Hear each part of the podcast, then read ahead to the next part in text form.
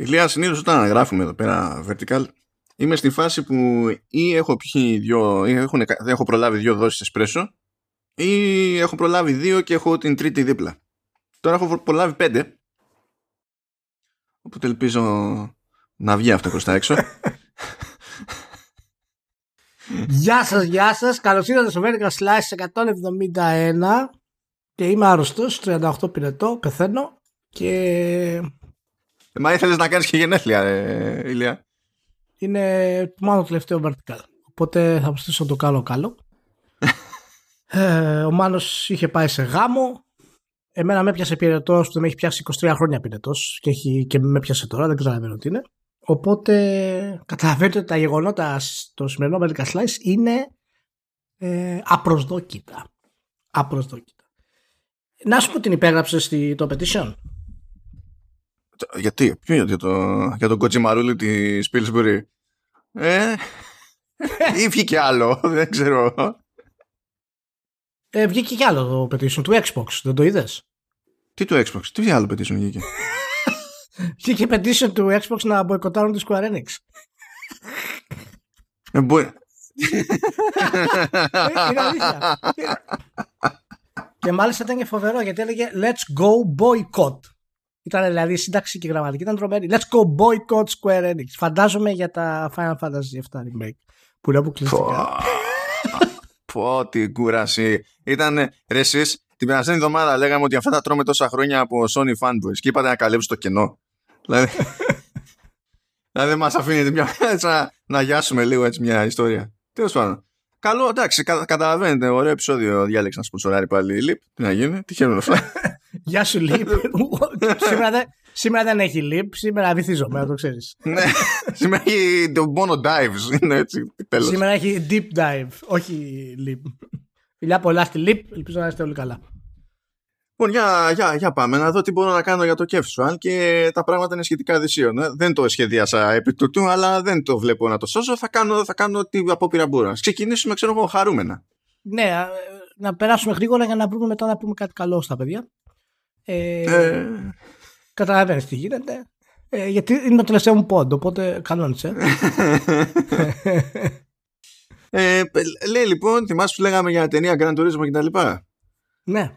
Ε, είχε ακουστεί ότι θα την αναλάβει ο Νίλ Μπλόκαμ που προσπαθεί αιώνες να ε, αναλάβει κάποια ταινία που να έχει να κάνει με video game ή με μεγάλο franchise και ποτέ δεν του κάθεται.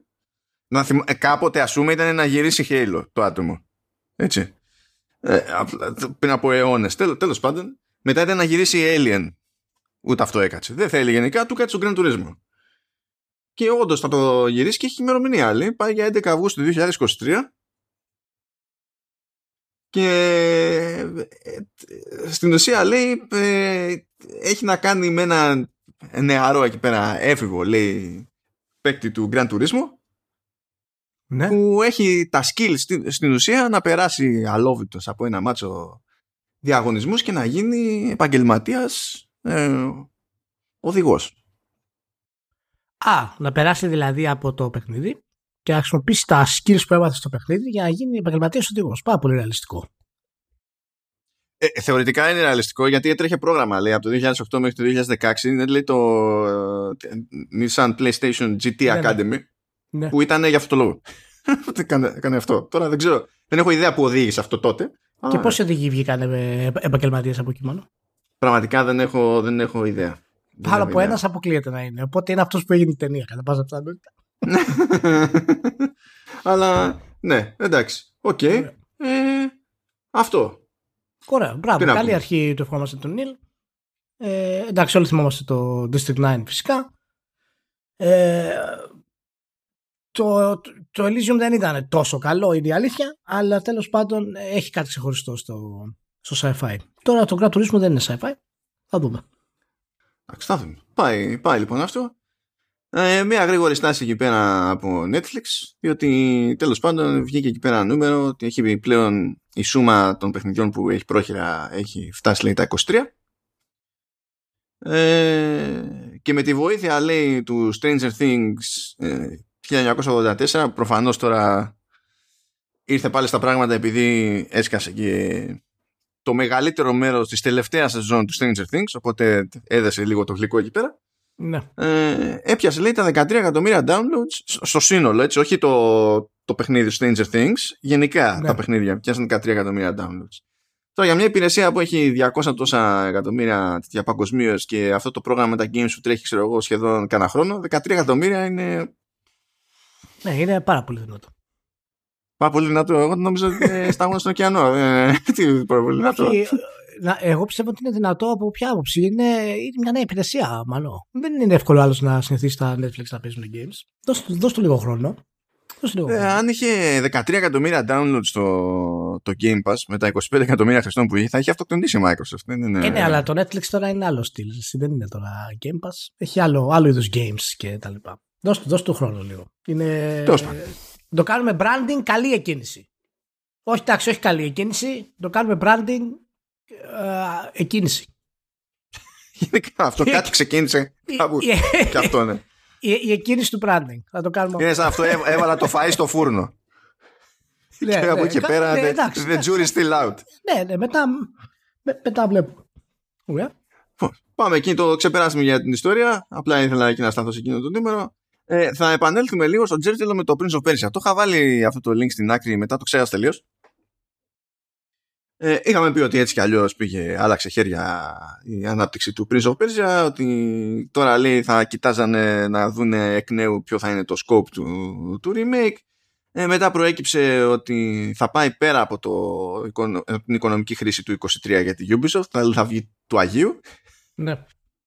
Ε, αλλά πέτυχα σε κάποια φάση έναν τύπο που είχε καλύτερες πηγές από μάλλον όλους τους άλλους δεδομένου δε ότι κρατάει και από Ινδία και έχει και μια σχετική εμπειρία από το χώρο εκεί γενικά διότι κάποτε ήταν και στη Square Enix όταν η Square Enix είχε δραστηριότητα στην Ινδία, στην Ινδία και είχε να πει κάποια πράγματα για το τι παίχτηκε με αυτό το, το project. Και εδώ πέρα εντάξει θα σου φτιάξει το κέφι σίγουρα Ηλία Για πες. Γιατί λέει όταν κάνανε πάσα το project στη, σε Microsoft Mumbai και Mi- ε, Microsoft, μ, Ubisoft Mumbai και ε, Ubisoft που είναι ε, ήταν να τους δώσουν, ξέρεις, του στυλ τι, τε- να, το documentation που είχαμε από το πρωτότυπο για να ξέρετε. Ε, λέει αυτό ήταν λέει περίπου 10 σελίδες. Δεν τους δώσανε κάτι παραπάνω. Και λέω, «Μμμ, μμμ». Μετά λέει, «Α, και πούστε, θα χρησιμοποιήσετε λέει την Anvil Next που είναι στημένη για open world. Και είναι στημένη, δηλαδή έχει συγκεκριμένα animation rigs και τα λοιπά. Τα οποία εντάξει δεν ταιριάζουν λέει με το, αλλά δεν έχει σημασία, θα το κάνετε. Και γι' αυτό λέει τα animation φαίνονταν σάπια στο trailer που είχε βγει. Ναι. γιατί απλά ήταν όλο λάθος για τη, για τη φάση ρε παιδί μου Δηλαδή δουλεύανε με μια μηχανή και με κάποια υλικά έτοιμα που απλά ήταν, δεν είναι στημένα για αυτή τη, για αυτή τη δουλειά.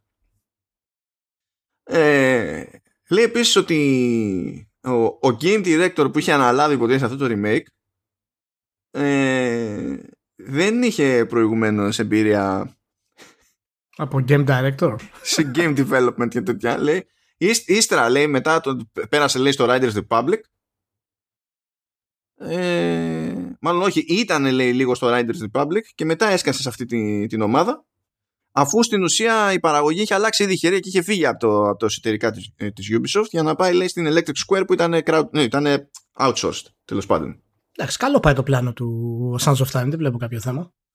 Ναι, όχι, υπήρχε σχέδιο. Υπήρχε σχέδιο. Είναι, αυτό, ήταν, ε, αυτό, αυτό είναι καθαρά δηλαδή προεκλογική περίοδος σε Ελλάδα. Μα έχουμε πρόγραμμα και το έχουμε καταθέσει. Κανείς δεν ξέρει ποιο είναι, αλλά εμείς έχουμε πρόγραμμα και τα έχει υπολογίσει όλα.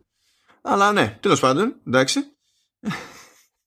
Προσπαθήσανε οι άνθρωποι λέει, στην Electric Square, αλλά γενικά δεν έβγαινε αυτό που ήθελε η Ubisoft στον χρόνο που ήθελε η Ubisoft. Οπότε, γεια σας. Ναι. Ωραίο, ωραίο ήταν και αυτό.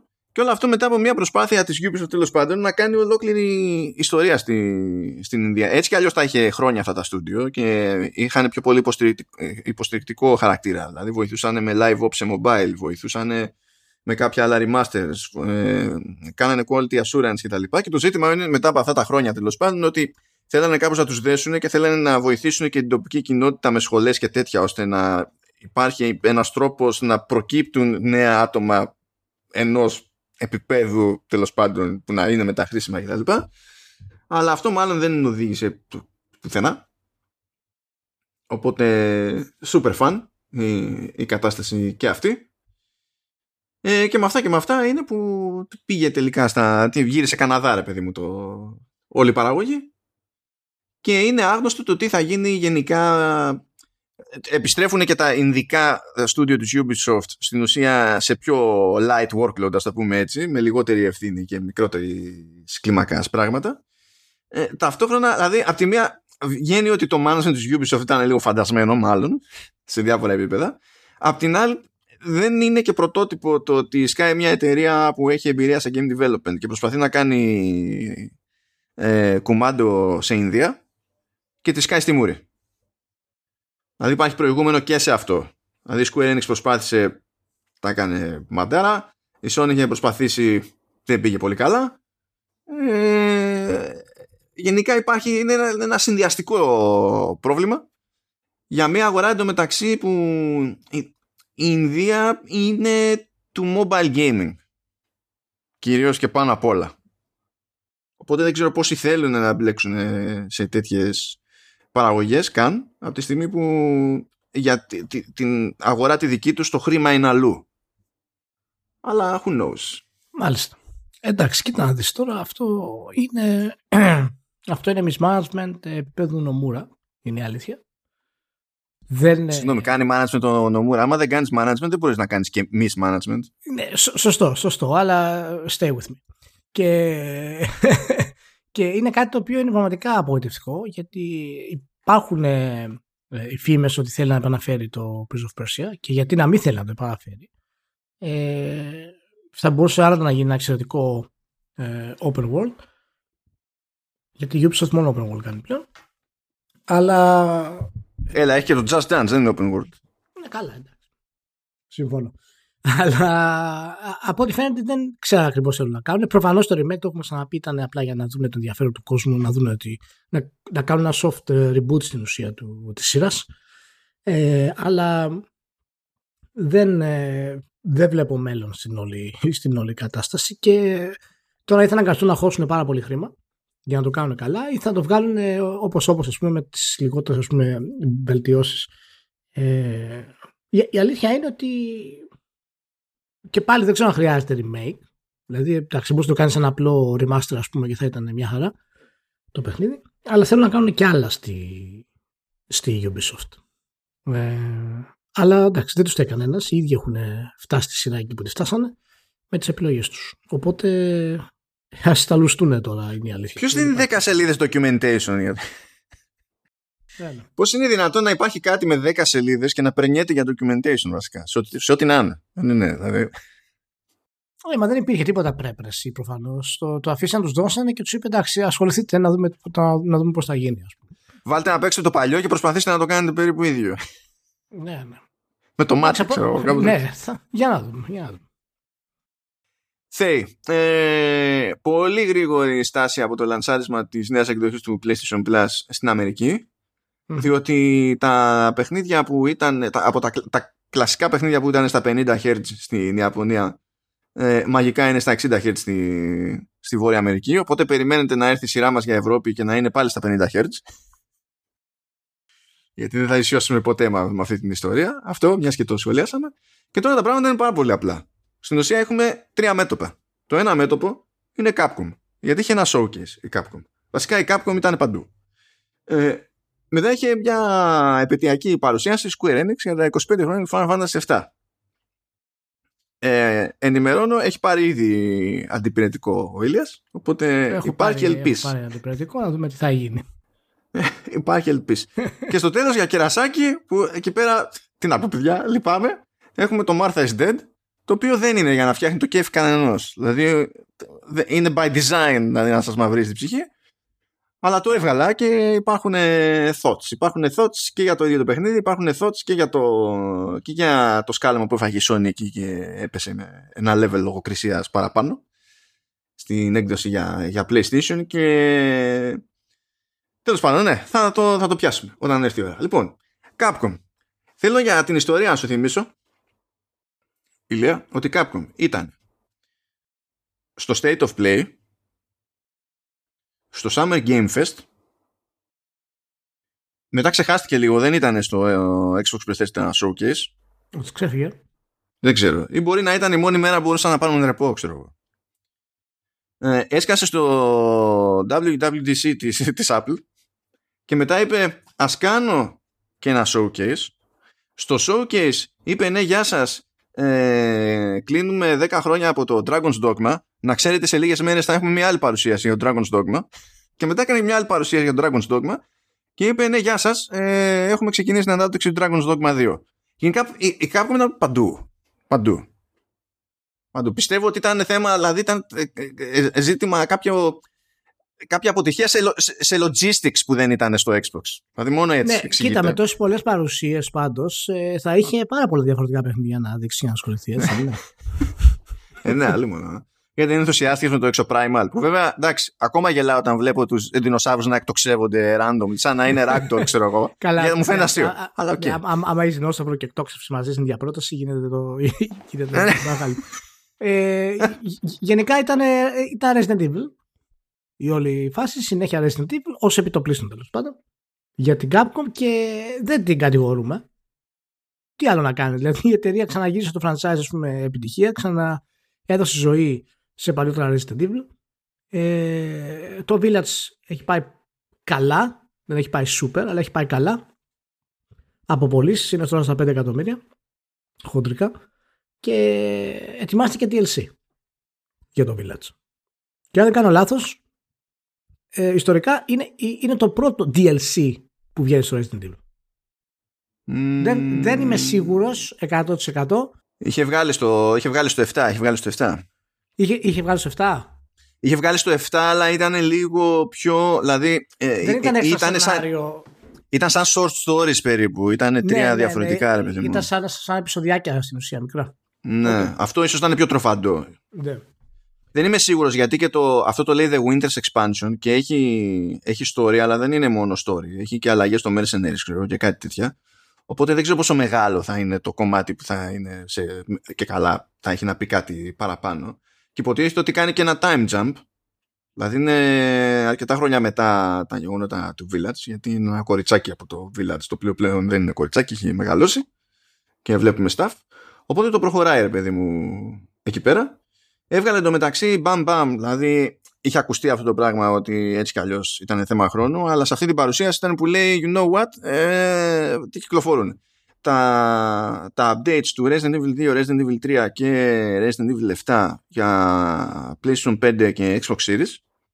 Μαζί βέβαια και ό,τι ε, άλλο φέρνουν που γίνεται ένα update τέλος πάντων και στην έκδοση για PC και οι τύποι στην ουσία εντάξει, βγάζουν caps εδώ και εκεί, βάλανε ray tracing τέλος πάντων ενός επίπεδου χ ε, και έχει, έχει πολύ πλάκα γιατί δεν είναι παιδί μου το πιο βαρύ ray tracing που έχει παίξει ποτέ σε κονσόλα.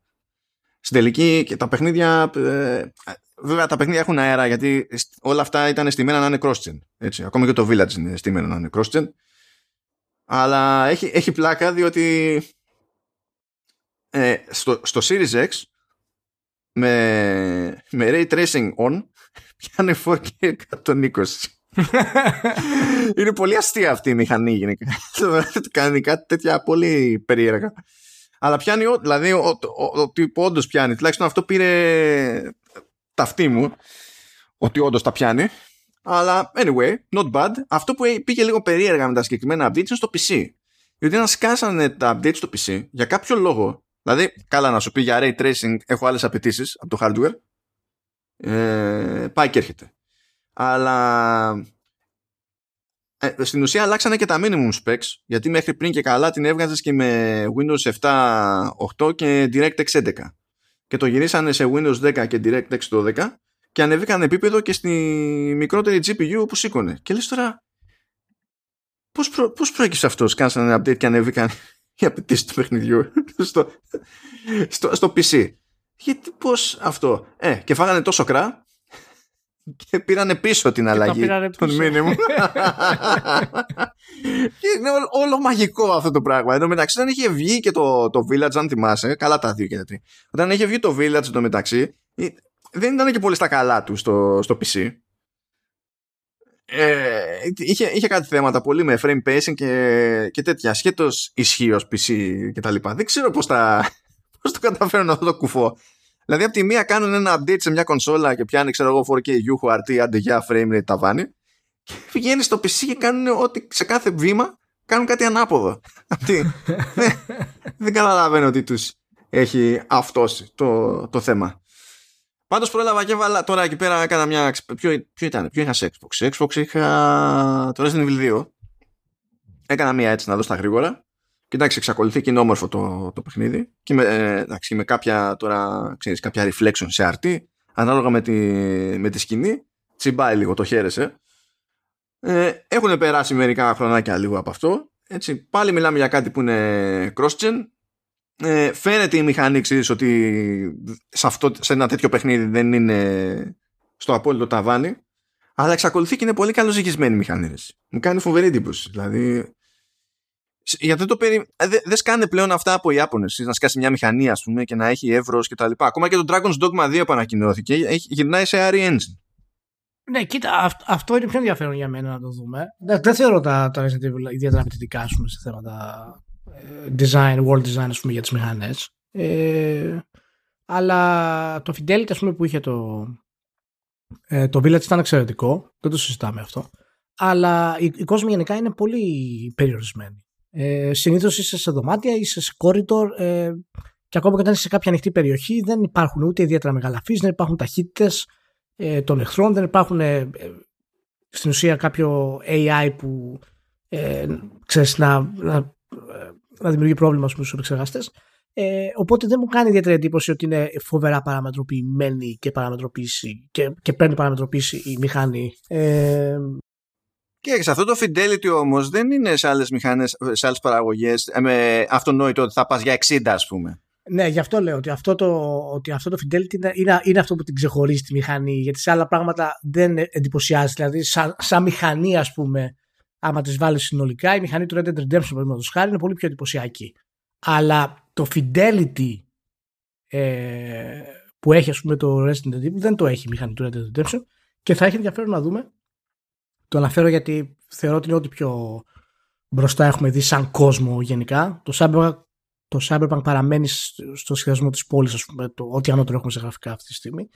Και θα έχει ενδιαφέρον να δούμε τα next gen update του Red Redemption που θα πάει. Οπότε η μηχανή νομίζω είναι solid και καλά θα κάνουν να την επεκτείνουν. Φαίνεται ότι έχει καλή βάση η μηχανή ε, που έχουν χτίσει. Και πραγματικά το Dogma είχε πάντα προβλήματα ας πούμε, στο ανοιχτό του κόσμου και τρομερά poppins κτλ. Ευελπιστώ ότι ξέρεις, ε, η χρήση με της μηχανής αυτής θα μπορέσει να δώσει και άλλον αέρα στο, στο, στο Dogma το 2. Κοίτα, έχουν και ένα καλό ρυθμό στο πώς θα υπολογίζουν τα πειράματά τους. Δηλαδή, το, το ότι το remake του Resident Evil 4 το οποίο δεν έχει το ρίσκο που έχει το Dragon's Dogma 2 προφανώς. Ε, ή, ή, το, ή, ή, την κλίμακα που έχει σαν παραγωγή. Αλλά το ότι το Resident Evil 4 ας πούμε δεν είναι cross-gen. Τους δίνει το περιθώριο ξέρεις, να κάνουν ένα τεστ λίγο σε αυτό το, το περιβάλλον πώς, πώς θα φερθεί η μηχανή ρε παιδί μου. Πριν έρθει η ώρα να βγάλουν οτιδήποτε άλλο. Που είναι, είναι εντάξει, νομίζω ότι είναι λογική τακτική σε τέτοιο επίπεδο. Αλλά γενικά οι Ιάπωνες δεν, δηλαδή Square Enix είναι όπου φυσήξει. Η, καλά, η Konami είναι νεκρή, που είχε εκεί πέρα μια μηχανή, μία που τη φτιάξανε και μία που δεν είχε κανένας την κάνει τίποτα μετά. Ποιος άλλος, είναι κανένας άλλος Ιάπωνα που κάνει κανέναν ιδιαίτερο κόπο, ας πούμε, να πει ότι ξέρω εγώ μηχανή και την κάνω staff θυμάμαι. Κάνα μεγάλο. Δεν, δεν, δεν νομίζω να, να υπάρχει. Τουλάχιστον έτσι που είναι διαδεδομένη, ας πούμε. Ε, δεν υπάρχει. Συνήθως είναι γίνεται το ανάποδο. Δανείζονται από τη Δύση. Και με αυτά και με αυτά έτσι καταφέρνει και ακούγεται ακόμα περισσότερο το Resident γιατί κάθε παιχνίδι που ανακοινώνεται και λέει ναι γεια σας έχω ε, τη, τη, μηχανή του Resident πάλι ε, ταυτόχρονα έχω προωθεί το Resident. Δηλαδή θες δεν θες ας πούμε είναι το σπρώχνει το πράγμα. Ή, θέλω να δω λίγο, έκανα μια ιστορική σύγκριση μεταξύ των πωλήσεων των Resident και η αλήθεια είναι ότι κάπως ε, εξεπλάγει με τις χαμηλές πωλήσεις του Village συγκριτικά με τα προηγούμενα Resident. Και δεν έχω ακόμα εντοπίσει το, το λόγο. Δεν έχει δεν πάει άσχημα όμως. Όχι, όχι, αλλά ε, για ένα παιχνίδι που είναι στην ουσία μετά τα τα μέτρια Resident Evil ας πούμε ε, και έχει πάρει εξαιρετικές κριτικές και είναι και μέσα στη, στο hype των reboot ε, διαφορές πούμε με τα προηγούμενα Resident Evil τα τελευταία ας πούμε 2-3 είναι πάνω από 30 εκατομμύρια σε πωλήσεις. Και δεν ξέρω αν αυτό έχει να κάνει περισσότερο, γιατί εντάξει είναι ακόμα νωρίς, θέλουμε να δώσουμε ένα χρόνο ακόμα να δούμε πού θα φτάσει ε, γενικά. Αλλά εάν μήπως. Ε, αυτό είναι θεωρία τώρα, δεν το έχω διασταυρώσει ακόμα, αλλά το, το κάνω έτσι μια ιστορικό, ιστορικό ψάξιμο να δω ε, αν υπάρχουν στοιχεία να βρούμε για το είδος των παιχτών που το παίζουν το Resident. Και έχω την εντύπωση ότι ε, η Capcom με το Resident Evil ε, το 8 έχασε το κοινό 2030. Αρκετά. Ε, και γιατί δεν είναι μαθημένοι πλέον σε, τέτοια, σε τέτοιου είδους ε, παιχνίδια τόσο αργά ας πούμε. Ε, και τα προηγούμενα Resident ήταν ακόμα πάνω στο, ξέρεις, στη φούρνια τους, ας πούμε, οπότε ο κόσμος τα αγόρασε περισσότερο. Και τώρα έχει γεράσει και το κοινό του Resident, ας πούμε. Γιατί 5 εκατομμύρια πωλήσεις για τέτοιο τίτλο ε, να έρχεται από τα 7 και 8 που είχαν οι προηγούμενοι, είναι ενδιαφέρον να το ψάξουμε. Δεν είναι κακό. Εννοείται ότι είναι κακό. Ε, αλλά... Συγγνώμη, ρε, συγγνώμη Ηλία, εδώ τώρα αυτό κάνω λίγο cheat. Έτσι, πηγαίνω μια Square Enix. Εδώ η Square Enix μας ενημερώνει ότι το remake Final Fantasy VII κέρδισε παίκτες και κριτικούς και κατάφερε να, να πουλήσει πάνω από 5 εκατομμύρια αντίτυπα παγκοσμίως. Η Capcom γιατί να σου Δεκτό. Δεκτό. Τι να πούμε. Έχει, είναι, είναι ενδιαφέρον ειδικά για το Resident αυτά, γιατί είναι μια σειρά που έχει σκαμπανεβάσματα. Οπότε θα κάνουμε ένα ψαξιματάκι να δούμε πώ έχουμε. Μήπω μπορούμε να βγάλουμε κάποια πιο ενδιαφέρουσα θεωρία. Πάντω εξακολουθεί ότι το 7 είναι δύσκολη και η σύγκριση Village με 7, γιατί το 7 έχει πετύχει το κουφό που δεν έχει ξαναπετύχει ποτέ Resident, που ε, ε εξαιρώντα το πρώτο έτο που προφανώ πούλησε περισσότερα, πιο μαζεμένα, από κάθε χρόνο πουλάει τουλάχιστον ένα εκατομμύριο. Ναι, ναι. Ε, ε, ε δεν ξέρω είναι, είναι λίγο περίεργη η σειρά έτσι όπως έχει πάει. Θα το, θα το ψάξουμε και θα δούμε. Ε, αλλά είναι από αυτά τα ωραία του, που μόνο το Vertical κάνει, ας πούμε. Που μας απασχολούν, παιδιά. Και, και ε, ακόμα και με πυρετό. Δώσει, ε, ακόμα και με πυρετό, γιατί ναι, τώρα είμαι χάλια. Έχουν, έχουν βάσει πυρετό με αυτά που μου λέει και ο Μάνος. Τώρα, τώρα ε, κανόνες αν να συζητήσουμε το, το, το, remake του, του Final Fantasy και τις ανακοινώσεις του Νομούρα. Κάτσε, περίμενε, περίμενε. Τώρα πες αυτό που είναι νωρίς. Όχι, όχι. Τώρα, τώρα κάτσε, περίμενε. Τώρα αυτό είναι το, σχεδόν το main event του Square Enix. Κάτσε να κάνουμε μια, μια έτσι, να ευχαριστήσουμε τη Leap ως συνήθως, το Creative Studio που στηρίζει Vertical Slice και Commando Edge όλη αυτή την, την περίοδο. Γεια σου Leap. Έτσι, διότι οι, οι, άνθρωποι το ζουν, οι άνθρωποι. Καλά, αυτό, αυτό το λέω και στο Commando S, αλλά προφανώς παίζει ακόμη περισσότερο ρόλο στην περίπτωση του Vertical Slice. Οι άνθρωποι δηλώνουν πάνω απ' όλα gamers, οπότε δικά μας παιδιά. Καλά, στην περίπτωση, επειδή ξέρουμε και τι, τι, με τι άτομα έχουμε να κάνουμε, το, το εννοούν, δεν είναι, δεν είναι χαβαλές. Δηλαδή, μέχρι ένα επίπεδο γνωριζόμαστε κιόλας. Δηλαδή, μεταξύ μας είναι, είναι ισχύει. Ναι, ναι, δεν παίζει τώρα, γιατί άμα ήταν τώρα για Logic Gamers θα είχαμε πρόβλημα στο πρακτικά. Δεν θα, ναι, εντάξει. θα, θα, θα, υπήρχε θέμα. Θα, θα, θα υπήρχε θέμα. Όχι, εντάξει, αν είναι, θέλουμε να λέμε ότι είναι να πούμε ακόμα και στην περίπτωση της χορηγίας με straight face. Γι αυτό, αυτό είναι και λόγος που υπάρχουν πράγματα που απλά απορρίπτονται εξ αρχής ως concept για, ε, για χορηγία, διότι θέλουμε να μας παίρνει τέλος πάντων να τα πούμε straight face. Θυμίζουμε λοιπόν, ε, καλά, ελληνικότατη εταιρεία, με συνεργασία σε όπου να είναι, Αμερική, Ιαπωνία, Ελβετία, Βέλγιο, Αγγλία, Αυστρία, Γερμανία, όπου κάνετε κέφι γενικά. Α, και οι άνθρωποι ψάχνουν αυτή την περίοδο ε, να καλύψουν πόστα. Από τη μία θέλουν junior web developer και από την άλλη θέλουν front-end developer. Ω συνήθως, στη σημείωση του επεισοδίου έχουμε τα σχετικά links για να δείτε ποιες είναι οι απαιτήσεις, ε, ποια είναι τα βασικά που μπορείτε να περιμένετε και φυσικά για να έχετε και έναν τρόπο να έρθετε σε επικοινωνία εφόσον σας ενδιαφέρει. Ε, η διευκρίνηση που χρειάζεται όχι τόσο στην περίπτωση του front-end developer, γιατί ο front-end developer πάντα θέλει τέλος πάντων να έχει και κάποια chops από πίσω, να έχει προλάβει κάποια προπηρεσία κτλ. Στην περίπτωση του junior web developer, η διευκρίνηση είναι ότι δεν είναι ανάγκη να υπάρχει προπηρεσία.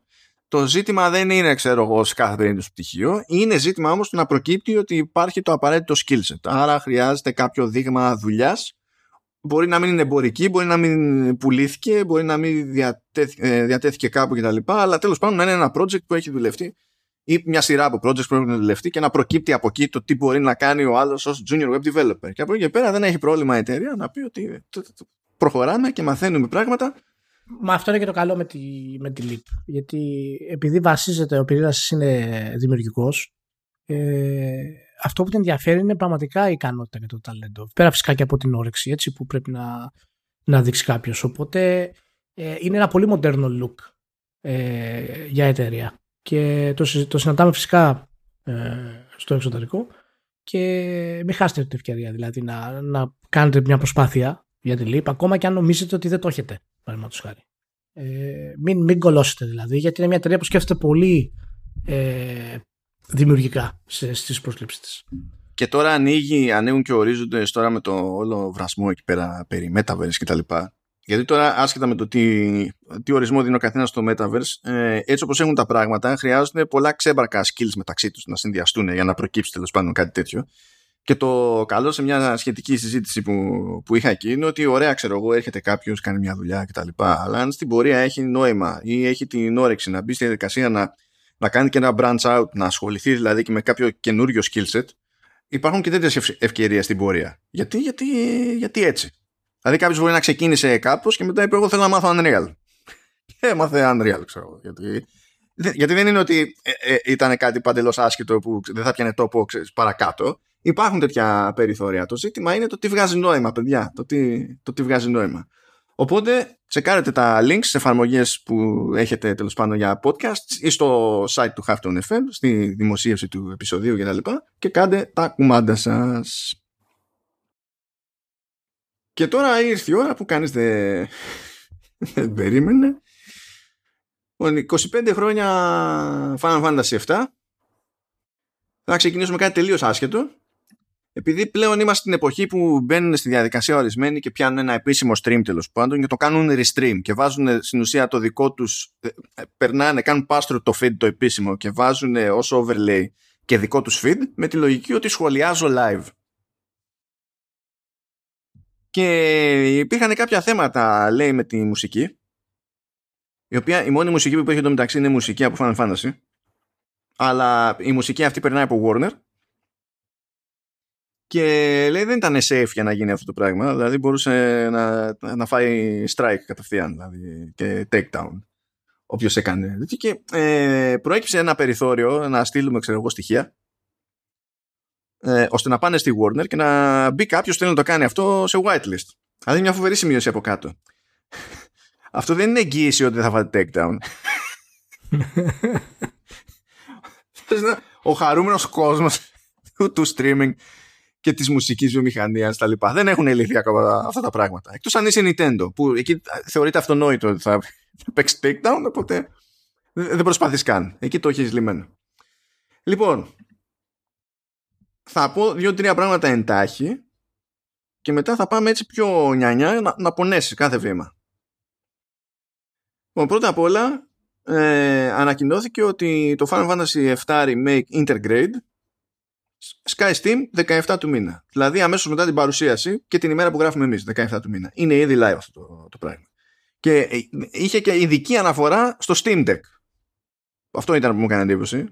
Διότι συνήθως αυτά υπονοούν για κάποιο κονέ από πίσω. Δεν είναι ότι ξύπνησε κάποιο Square Enix και είπε Α, γιατί να μην πούμε και το Steam Deck.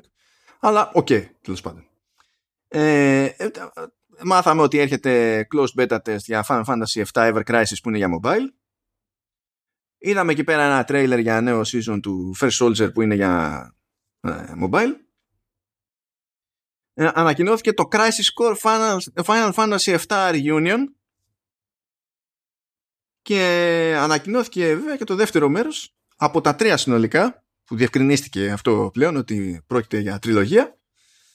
Ε, του remake Final Fantasy VII το οποίο λέγεται Final Fantasy VII Rebirth remake είναι το πρώτο, rebirth είναι το δεύτερο, καταλαβαίνετε ότι και το τρίτο θα ξεκινάει με re και σας το λέω τώρα, δηλαδή στάντα, επειδή είναι, βλά, ε, είναι, είναι, είναι βλάκια Square Enix, είναι βλάκα στον Νομούρα, θα προσποιηθεί σε κάποια φάση ότι το ζήτημα στις έννοιες αυτές είναι το make στο remake, το birth στο rebirth και ότι το re είναι κάποιο είδους wordplay.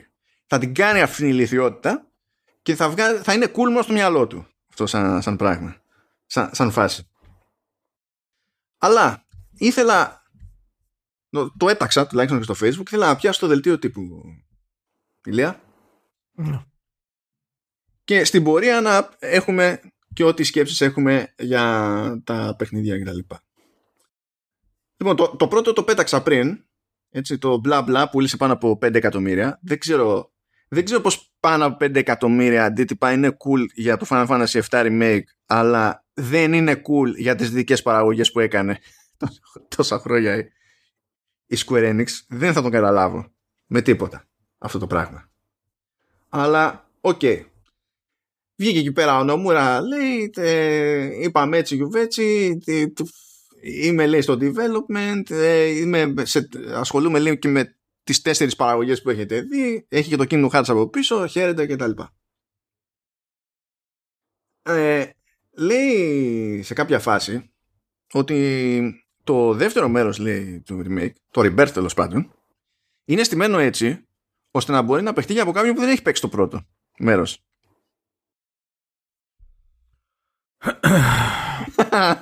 Είναι αρκετό αυτό. Και ε, προσπαθώντας εντωμεταξύ να, να πούν προ, προσπαθώντας εντωμεταξύ να πούν ότι εμείς έχουμε δώσει πόνο στο δεύτερο μέρος και ε, μπορεί να είναι δεύτερο μέρος ενός όλου μιας τριλογίας αλλά εμείς πιστεύουμε ότι μπορεί να είναι πάρα πολύ δυνατό και να είναι πιο δυνατό και από το προηγούμενο.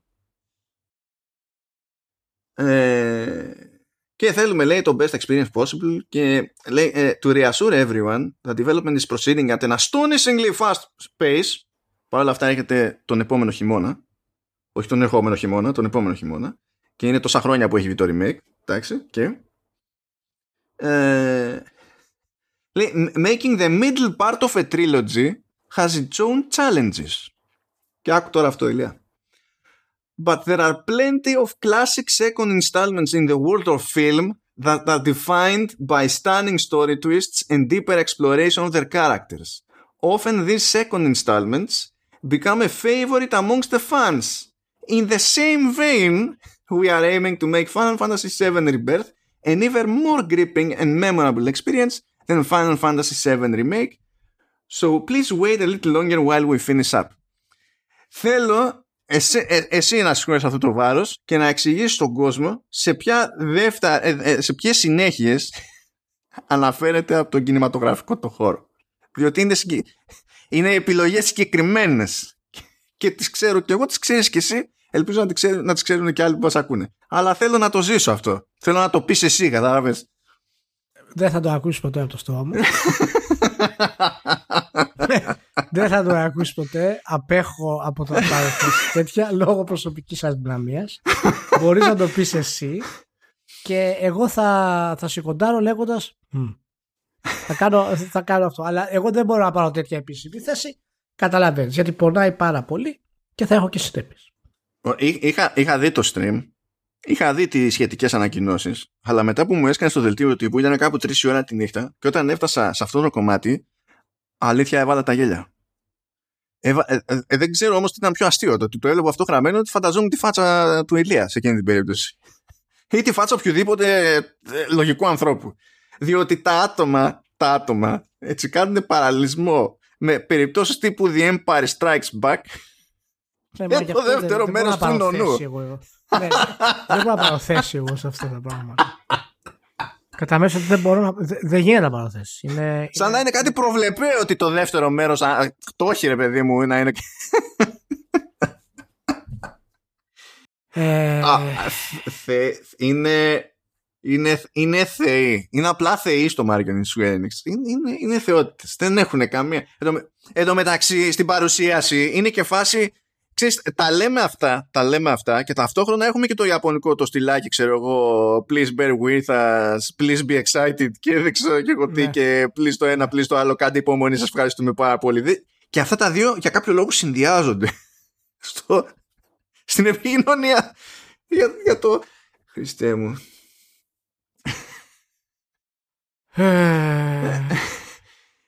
θέλω να σου πω επίσης για το, για το remake του Crisis Core γιατί remake είναι και φαίνεται να πατάει στην ίδια μηχανή του άλλου του remake ναι. αλλά επειδή και αυτά είναι σχετικά για τη, για τη Square Enix θέλω να σου πω λέει το εξής. Λέει Crisis Core Final Fantasy VII Reunion is a true remaster. As opposed to, to, to, to effect remaster. Okay. Ούτε, ούτε αυτό. Ούτε αυτό. Ρε, μπερδεύτηκα. Και ξέρεις που μπερδεύτηκα ακόμη περισσότερο; Δεν ήταν καν στη φάση νέου τίτλου. Εκεί πέρα που αναφέρθηκαν στο Ever Crisis, το Final Fantasy VII Ever Crisis. Στο Ever Crisis, σε περίπτωση που αναρωτιέστε, αυτό είναι γενικά μόνο για κινητά, έτσι. Αλλά μπορεί να αναρωτιέστε, μπορεί να μην το είχατε πάρει χαμπάρι, ξέρω εγώ, προηγουμένως και τέτοια. Υποτίθεται ότι το Ever Crisis προσπαθεί να συνδυάσει όλες τέλος πάντων τις σχετικές περίπου κλασικές ιστορίες και τα λοιπά του, του Final Fantasy 7 και παράπλευρες και τα λοιπά και ότι αυτό ακολουθεί πιο πιστά την μπλοκή του πρωτοτύπου.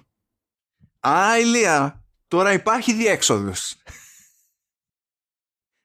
Ποια είναι, Ποια είναι. Ποια είναι Α, επειδή είχες την ανησυχία και ποιος θα προτιμήσει το παλιό το Final Fantasy 7 τώρα που υπάρχει το remake και πώς θα έρθει σε επαφή με εκείνη την ιστορία όσοι είχε.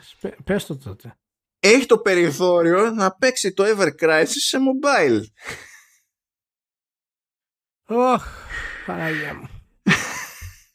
Λοιπόν, κοιτάδεις ε, δεν θα αναστέναζα εάν το, το remake ε, είχε δείξει ότι ξέρουν τι κάνουν. Και το έλεγα και σήμερα, συζήταγα λίγο στο, στο facebook το πρόβλημα είναι ότι η Square Enix δεν θέλει πραγματικά να το κάνει, να το εκμοντερνήσει. Δεν είναι αυτός ο σκοπός της, της Square Enix. Ο σκοπός της Square Enix είναι απλά να κάνει fan service. Δεν έχει σκοπό να εκμοντερνήσει τον τίτλο, να τον επεκτείνει τον τίτλο ε, με σεναριακή λογική και να εξερευνήσει τους χαρακτήρες. Δεν έχει τέτοιο σκοπό. Ο σκοπό έχει να τους αλλάξει στο βαθμό που θα μπορέσει να τραβήξει περισσότερο κόσμο αυτή τη στιγμή. Αυτοί που είναι νοσταλγοί και έχουν ήδη πληρώσει για το Final Fantasy Remake, ε, τους έχει ούτως ή άλλως. Οπότε ο σκοπός της δεν είναι στην ουσία ε, να, να φέρει τον τίτλο σου στα σύγχρονα δεδομένα. Και αυτό είναι μένα που μου προκαλεί περιέργεια σαν επιλογή. Γιατί δεν είναι ότι το κάνεις στη σειρά. Το κάνεις σε ένα remake. Οπότε δεν μπορώ να καταλάβω ποια είναι η λογική γενικότερα που έχουν ακολουθήσει ε, σε, αυτό το, σε αυτό το remake. Και είμαι σίγουρος ότι αυτό που λέγαμε ότι θα έχει 5, 6, 7 μέρη δεν θα γίνει μάλλον. Αφού είπα ότι θα έχει τρία πλέον. Το είπανε ότι ναι, θα είναι τριλογία. Ναι, ναι. Ε, ενώ δεν θα έχει ούτε έξω ούτε τίποτα. Θα είναι απλά τρία μέρη και τα τρία μέρη θα είναι μια πετσοκομμένη έκδοση του κλασικού Final Fantasy 7 και ο λόγος που την πετσοκόβουν είναι για να, να τη χωρέσουν στην ουσία σε τρία μέρη τα οποία θα είναι ας πούμε 30-40 ώρες το καθένα με, τα, με τις 30 ώρες από αυτά να είναι στην ουσία τίποτα. Και αν συνεχίσουν ε, την ίδια λογική που έχουν και στο Final Fantasy Remake το 1 ε, πραγματικά και δεν νομίζω να την αλλάξουν. Για ποιο λόγο; Ε, δεν ξέρω πού θα το πάνε αυτό το πράγμα και θα ολοκληρωθεί έτσι ε, μία από τις μεγαλύτερες ιεροσυλίες που έχει, που έχει κάνει εταιρεία ποτέ ε, καπήλευσε πάνω στο προϊόν της. Ε, και από τη στιγμή που αποφάσισε να το βγάλεις, OK, okay, βγάλ το, ε, εγώ είμαι ενάντια σε αυτή την λογική, αλλά από τη στιγμή που αποφάσισε να το βγάλεις, βγάλ το, αλλά από τη στιγμή που το βγάζεις και το αλλάζεις χωρίς να φαίνεται ότι ξέρεις τι κάνεις, γιατί πάνω, οι αλλαγές που έχει το σενάριο στο 1 είναι απλά και μόνο για να στηρίξουν το 2. Το έχουμε ξαναπεί και το 3. Να στηρίξουν δηλαδή τις αλλαγές τις καινούριες. Και αυτό που είπες ότι θέλουν θα είναι για όσους το έχουν παίξει. Ε, θα είναι ok για όσους δεν έχουν καν παίξει το remake του 1. Το, το, το πρώτο μέρος. Δεν μπορώ να καταλάβω τι δήλωση είναι αυτή πραγματικά. Δεν μπορώ να το καταλάβω δηλαδή, εκτός αν, αν βγει κάποιο ανεπανάληπτο storytelling, ας πούμε, το οποίο δεν μπορεί να το φανταστεί κανένας μας. Και OK, okay, ε, μπορεί να γίνει και αυτό είναι σαν μια ατάκα που είχαν στο τρέιλερ, αυτό το κλασικό που φυσικά μιλάνε όλοι από πάνω με, με τα άθλια voiceover στα, στα αγγλικά, στη συγκεκριμένη περίπτωση. Λέει κάπου ότι λέει, μη στέκεσαι στο παρελθόν, γιατί το παρελθόν λέει πάει, παγιώθηκε. Ε, κοίτα προς το μέλλον, ε, που ακόμα και αν έχει γραφτεί, μπορεί να αλλάξει. αυτό αυτοί το θεωρούν εξυπνάδα και υπονοούμενο για το τι πάνε να κάνουν με, τη, με το υπόλοιπο του remake. πλέον, πλέον με αυτό σιγουρεύτηκα ότι δεν υπάρχει ελπίδα. Γιατί το κάνανε και μέρος του, του πρόμο. Ότι είναι και καλά κάποια κρυπτική ατάκα στο τρέιλερ, ας πούμε αυτό. Λέω εντάξει, πάει. Καήκαμε. Καήκαμε. Ναι. Ε, οπότε πραγματικά δεν ξέρω πού θα πάει η κατάσταση με το Final Fantasy VII Remake και ε, είμαι ακόμα σοκαρισμένος από το πώς έχει η πλειοψηφία του τύπου και των παιχτών κοιμηθεί επάνω στο σταλγία τους και έχουν αφήσει πράγματα τα οποία είναι απαράδεκτα για το σύγχρονο game design ε, να, να μην τα κατακρίνουν. Εντάξει, είναι όλο, όλη η φάση λίγο περίεργη από την άποψη ότι το, το πρώτο μέρος, ας πούμε, προφανώς και μπήκε ε, σε production και τα λοιπά, με δεδομένο ότι θα βγει ε, στη, στην προηγούμενη φωνιά hardware. Και τώρα το δεύτερο μέρος δεν έχει ανακοινωθεί ως cross ε, ε, και ακόμη και έτσι δεν πιστεύω ότι θα γίνει καμιά συγκλονιστική αλλαγή σε θέματα design. Απλά θα έχουν καλύτερα textures, ξέρω εγώ, ψηλότερη ανάλυση και αυτό. Δηλαδή, ναι. δεν, δεν... Εκτός αν θεωρούν ότι επειδή και καλά έχει κάτι, έχει κάτι πιο ανοιχτούς χώρους, ας πούμε, στο δεύτερο μέρος, επειδή σηκώνουν και φεύγουν από το Midgar, ότι και καλά αυτό αρκεί, ξέρω εγώ, or whatever. Είναι, είναι πολύ, πολύ περίεργο. Είναι χαρακτηριστικό παράδειγμα αυτό, γιατί παραδείγματος χάρη, άμα, άμα ρωτήσεις κάποιον ε, και γενικότερα ο τύπος, το οποίο τα είχαν γράψει στα review, τα είχαμε πει στο podcast. Ε, το σύστημα μάχης μία είναι καλό, μία είναι κακό. Είναι ανισόρροπο. Αυτό το έχουν πει περισσότερο από, από ένας κριτικός. Ε, η ιστορία γενικά δεν βγάζει νόημα γιατί είναι φυσικά η αρχή. Αλλάζει βασικά γεγονότα του πρώτου, οπότε αυτοί που το έχουν δει δεν μπορούν να καταλάβουν γιατί έχουν αλλάξει. Ναι, αλλά γι' αυτό δεν έβγαζε νόημα για να μην υπάρχει πρόβλημα με αυτό που θα παίξει κατευθείαν το δεύτερο. Αυτό, αυτό. ε, το, ο σχεδιασμός έχει να κάνει με, με διαδρόμους, δηλαδή η πίσταση είναι στην ουσία διάδρομη. Δεν μπορείς να πας πουθενά αλλού πέρα από το παιχνίδι το συγκεκριμένο που σου οδηγεί από το Α στο Β, ακόμα και το hub ε, στο οποίο ε, είναι οι χαρακτήρες του Final Fantasy 7 για να πάρουν τα quest και τα λοιπά είναι, είναι μικρό, δεν έχει τίποτα δηλαδή ιδιαίτερο. Ε, τα side quest είναι ανύπαρκτα σχεδόν ε, ή, ή collectathons ε, στην ουσία και το τεχνικό κομμάτι είναι ικανοποιητικό και το soundtrack είναι εξαιρετικό. Και άμα του πεις κάποιου ισχύουν αυτά, θα σου πει ναι, ισχύουν κατά πάσα πιθανότητα. Αλλά είναι τρομερό. Αυτό δεν έχει καμία λογική. Δεν μπορείς να κάνεις συζήτηση για κάτι τέτοιο. Γιατί αν κάποιος παίξει του, του, τους διαδρόμους στη σήμερα εποχή και δεν είχε το remake Final Fantasy τίτλο, θα το θάβανε. Δεν θα, δεν θα έφτανε ούτε στο 50 του μετακριτή. Οπότε η Square Enix ξέρει πολύ καλά τι κάνει. Δεν θυμάμαι αν είχα φάει καντήλια όταν του βάλα 7 εντωμεταξύ. Ναι, που, καλά και, και, και, και για μένα ήσουν και γενναιόδωρος.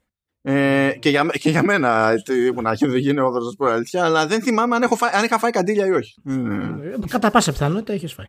ε, οπότε, εάν όντως ας πούμε πούν ότι πρέπει να το φέρουμε, να το εκμοντερνήσουμε πραγματικά και να δώσουμε άλλο design, άλλο σχεδιασμό, πιο ενδιαφέροντα side quests, να εξερευνήσουμε τα story των χαρακτήρων πιο καλά και να δέσουμε όλο αυτό το κομμάτι σε κάτι που να υμνεί το προηγούμενο αλλά και να το, το, το, κλασικό, αλλά και να το επεκτείνει. Μεριά τους με χαρά, εγώ είμαι μαζί τους να το κάνουν αυτό. Αλλά αυτά τα πράγματα δεν γίνονται σχεδόν ποτέ. Είναι αδύνατο να πάρει κάποιος το Blade Runner το κλασικό και να πει θα του αλλάξω τα φώτα για να το κάνω καλύτερο. Δεν γίνεται αυτό. Είναι αδύνατο σχεδόν. Έπιασε κακό παράδειγμα. Έπιασε κακό παράδειγμα. Το, το Blade Runner. Γιατί είδαμε και πάθαμε για να δούμε την κανονική έκδοση του Blade Runner. Ε, πρέπει να φτάσουμε στην τέταρτη έκδοση για να δούμε αυτή του, που ήθελε ο Σκοτ. Δηλαδή υπήρχε αυτό, είναι λίγο by the way αυτό τώρα το ναι, παράδειγμα. Η, η, Director's Cut είναι καλή παιδιά, ποιος το ξέρει, έτσι. Γιατί υπάρχουν πολλές εκεί. Όχι, το Final Cut. Το, final, το, το Director's Cut δεν ήταν καν Director's Cut. Τα έχουν κάνει τόσο μαντάρα στη Warner. Γι' αυτό ε, είναι λίγο περίεργο. Ναι, ο, ε, οπότε πραγματικά δεν ξέρω, το, το έχουμε ξαναπεί. Αυτό μου δίνει και ανησυχία γενικά για το Final Fantasy το επόμενο. Και είχαμε μιλήσει και στο προηγούμενο. Το 16 εννοείς; Ναι. Για ποιο λόγο το λέω; Για το λόγο ότι οι κινήσεις που έχουν κάνει είναι σωστές και μάλιστα δείχνουν, το είπα και σε ένα φίλο στο Facebook σήμερα, ότι είναι, ε, δείχνουν ότι είναι ο σημαντικότερος τίτλος της εταιρείας μετά το 7. Τον λόγο Final Fantasy. όλο το development η επικεφαλής είναι All-Star. Από τον σχεδιαστή της, του, του combat που είναι από το Zodiac Age μέχρι την ομάδα που έγραψε, σκηνοθέτησε ε, και ολοκλήρωσε στην ουσία το, το rebirth του Final Fantasy 14 και μας έδωσε κάποιες από τις καλύτερες ιαπωνικές ιστορίες των τελευταίων χρόνων. Μην μη λες απλά ολοκλήρωσε, ανέστησε, ανέστησε. Είναι ένα παραπάνω level ακόμη. Ακριβώς. Ε, δηλαδή η ομάδα είναι all-star και αυτό δείχνει πραγματικά ότι θέλουν, είναι πολύ σημαντικό κομμάτι για αυτούς μετά τα τελευταία χρόνια. Το ότι είναι στο κεφάλι ο Νομούρα, γι' αυτό, δείχνει ότι από τη μία την Ιαπωνική κουλτούρα, την κακή πλευρά της Ιαπωνικής κουλτούρας, ε, που γενικά να καθαρέσεις κάποιον σχεδόν αδύνατο, ιδιαίτερα άμα είναι, ε, ξέρεις, άμα έχει εμπειρία και ε, είναι σε κάποιας ηλικίας. Ναι, Ηλία, αλλά πλέον δεν υπάρχει αυτή η δικαιολογία για τους Ιάπωνες από την άποψη ότι ε, άμα μπορέσανε να δώσουν ε, γραφείο στη γωνία για να μην κάνει τίποτα στον Κεν Κουταράκη, μπορούν να το κάνουν και με το, και με το ρημάδι το, το, το, το νομούρα. Μπορούν. Υπάρχει τρόπος. Δεν σε απολύουν, αλλά σου δίνουν ένα λένε σταυρόλεξα, ρε παιδί μου. Προφανώς δεν γίνεται. Και μου κάνει εντύπωση, ο Νομούρα έχει φυσικά εμπειρία ε, σκηνοθέτη, director. Ε, πάρ τον ως βοηθό director. Τον αφήνεις σε επίπεδο παραγωγής μετά από όλα αυτά που έχει κάνει. Εμένα αυτό είναι που με αφήνει άναυδο και είναι ο λόγος που δεν έχω ελπίδες για το, για, για, για το δεύτερο μέρος του, του remake και ε, θα ήμουν πολύ πιο χαρούμενος και για το Final Fantasy 16. Αλλά αυτά είναι με, με τα στοιχεία που ξέρουμε. Εάν αυτά αλλάξουν και το αποτέλεσμα είναι καλύτερο, τότε θα είμαστε όλοι χαρούμενοι. Κα, κανονικά ο Νομούρα έπρεπε να κρατάει το boom στα γυρίσματα των cutscenes. Ναι, ναι. Ε, εντάξει. Ε, εντάξει, προφανώς έχω ευαισθησία στο Final Fantasy 7. Αυτό δεν είναι. και νομίζω οι περισσότεροι από εμάς έχουμε. Έτσι, είναι σημαδιακός ε, τίτλος. Ε, απλά περισσότερο με ενοχλεί η, η υποκρισία του τύπου, ε, μεγάλης μερίδας του τύπου και φυσικά των παιχτών που δέχονται τα σφάλματά του και παρόλα αυτά λένε ότι είναι, ότι είναι τρομερό απλά και μόνο από θέμα της ζωγία. Έχουν ήδη δηλαδή πέσει στην παγίδα ε, της Square Enix και γι' αυτό δεν χρειάζεται να προσπαθήσει και πάρα πολύ. Εάν το κάνει παρόλα αυτά, είναι, είναι εδώ να ζητήσουμε συγγνώμη. Ε, εγώ είδα το μεταξύ με την ανακοίνωση του Rebirth, σε ό,τι πρόλαβα δηλαδή στα social και τέτοια, αυτόματο ενθουσιασμό. Επιτέλους ε, ήρθε η ώρα και ε, ιστορίες. Δεν το, δεν το πιάνω δεν το πιάνω πλέον με δεδομένο ότι ε, είδαμε σε τι μεταφράστηκε το, το remake. Που δεν είναι το remake, είναι παιχνίδι για τρία. Αλλά δεν είναι. Τι ήταν κατώτερο των περιστάσεων. Γι' αυτό που υποτίθεται ότι είναι το, είναι το Final Fantasy 7. Και δεν το λέμε πάλι με, με το σκεπτικό γιατί άλλαξε το Α, το Β, το Γ. Υπάρχει τρόπος να κάνεις αλλαγές και να βγάζουν νόημα. Υπάρχει τρόπος να κάνεις αλλαγές και να μην βγαίνει νόημα ποτέ, ξέρω εγώ. Τι να γίνει τώρα; Δηλαδή, OK. Okay. Ξέρω εγώ. Αλλά έχω τέτοιο. Έχω να τελειώσουμε το κομμάτι της Square Enix με ένα tidbit που είδα από το ίδιο το stream. Αυτό δεν είναι στο δελτίο τύπου. Όταν ήρθε η ώρα να πούνε για το Ever Crisis, που όπως είπαμε είναι ένας τρόπος να βιώσεις την ιστορία του κλασικού Final Fantasy VII, μεταξύ άλλων, για κάποιο λόγο είχαν μια τάκα στο, στο σποτάκι, στα αγγλικά, και έλεγε another possibility for a remake. Το οποίο είναι γελία ατάκα, είναι μόνο σε Ιάπωνα βγάζει νόημα αυτό. Αλλά αυτό που εννοεί ο ποιητής είναι ότι κατά μία έννοια και αυτό είναι άλλου τύπου remake του Final Fantasy VII και να έχουμε το ένα, έχουμε και το άλλο. Και λες, ε, ε, ε, ναι. Γενικά στην όλη φάση τι μπορεί να πάει στραβά. Ξέρω εγώ. Για να δούμε. Για να δούμε. Περιμένουμε. Περιμένουμε να δούμε τα, τα αποτελέσματα. Πολύ ωραία. Πολύ ωραία. Λοιπόν, τώρα παίρνει σειρά το Martha's Dead. Μου πήρε κάτι αιώνες να καταφέρω να το παίξω. Δεν ήταν καλή η περίοδος, το πούμε έτσι τέλος πάντων. Αλλά κατάφερα και το έπαιξα. Και το Martha's Dead είναι πολύ ειδική περίπτωση παιχνιδιού. Διότι είναι αποφασισμένο ότι θα σε κάνει να νιώσεις απέσια. Ε, είναι, είναι μέρος εμπειρίας αυτό το πράγμα. Ε, εν τω μεταξύ είναι το, το δεύτερο παιχνίδι της LKA είναι μια, μια, είναι μια Ιταλική ομάδα που έτσι όπως το κόβεις στο παιχνίδι ε, άμα δεις κανένα τρέλερ και τα λοιπά που φαίνεται ότι δεν είναι τιτάνια παραγωγή ρε παιδί μου ε, ε δεν σου πάει το μυαλό ότι είναι 10 άνθρωποι αλλά είναι 10 άνθρωποι αυτοί οι 10 άνθρωποι προσπάθησαν να, ε, τουλάχιστον στο νέο hardware τέλος πάντων, να έχουν το παιχνίδι να τρέχει σε 4K. Καλά, τα frames είναι λίγο γιούχου. Όχι, όχι τραγωδία, αλλά είναι ακανόνιστα. Εντάξει. Ε, και, να, και να έχουν και ray tracing because reasons. Δηλαδή είναι 10 άνθρωποι στην Ιταλία και πάνε γιατί να μην βάλουμε και εμείς ray tracing σε ένα παιχνίδι, ξέρω εγώ, παλεύουμε μόνοι μας. Αλλά ναι. αποφασίσανε ότι θα μπουν στη διαδικασία. Τώρα το, το Marta is Dead είναι κατά βάση δεν ξέρω, μπορεί να έχει μείνει εντύπωση ότι είναι horror, αλλά είναι περισσότερο, ας το πούμε, ψυχολογικό thriller, ε, που, που μπλέκει με θέματα ψυχικών παθήσεων, ας το, ας το θέσουμε έτσι. Δεν γίνεται να το εξηγήσω και πάρα πολύ χωρίς να μπλέξω σε spoilers, οπότε θα τα λέω λίγο περίεργα κάποια πράγματα. Αλλά στην, στην ουσία δεν, δεν είναι horror είναι φτιαγμένο το παιχνίδι ώστε να σε κρατά σε μια, σε μια ένταση, σε μια αμφιβολία και αυτή η έλλειψη σιγουριάς να είναι που σε ζορίζει. Σιγουριάς για το τι σημαίνει το κάθε τι που έχεις γύρω σου κτλ. Λαμβάνει χώρα ε, στη, στην Ιταλία ε, επί Δευτέρου Παγκοσμίου Πολέμου και έχει να κάνει ε, κατά βάση με την Μάρτα και την Τζούλια ε, είναι δίδυμες αδελφές. Η Μάρτα είναι μουγκή, η Τζούλια not so much. Ε, είναι σε μια οικογένεια κατά μία είναι περίεργη από την άποψη ότι η μητέρα είναι Ιταλίδα αλλά ο πατέρας είναι Γερμανός στρατηγός.